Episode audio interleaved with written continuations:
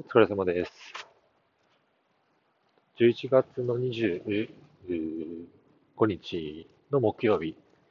時間が23時17分ですね。お疲れ様でした。で、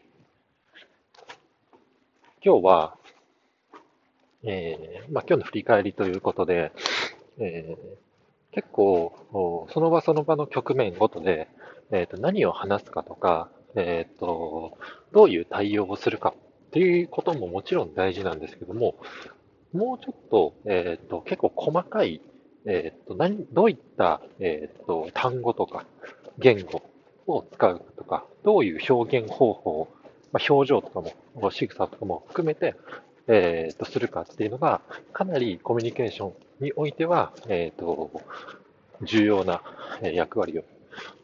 を、になっているんじゃないかなと、まあ、いう話をしたいなと思ってます。で、これ、あの、最近本当よく思うことで、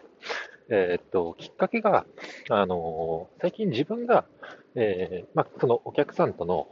ミーティングの際に、えー、っと、自分が、えっと、なんでしょう、トークをしない現場、まあ、自分がその、あんまりこ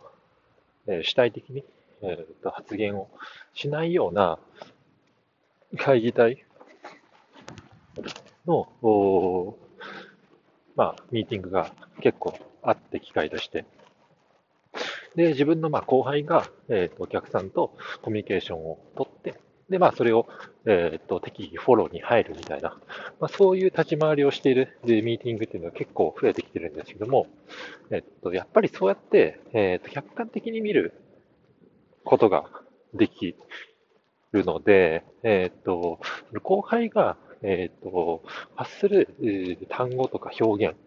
みたいなものに、ちょっと結構細かくですね、えっ、と、この表現はさすがにこのシーン、えっ、と、この状況においては、あんま使わない方が良かったんじゃないかなとか、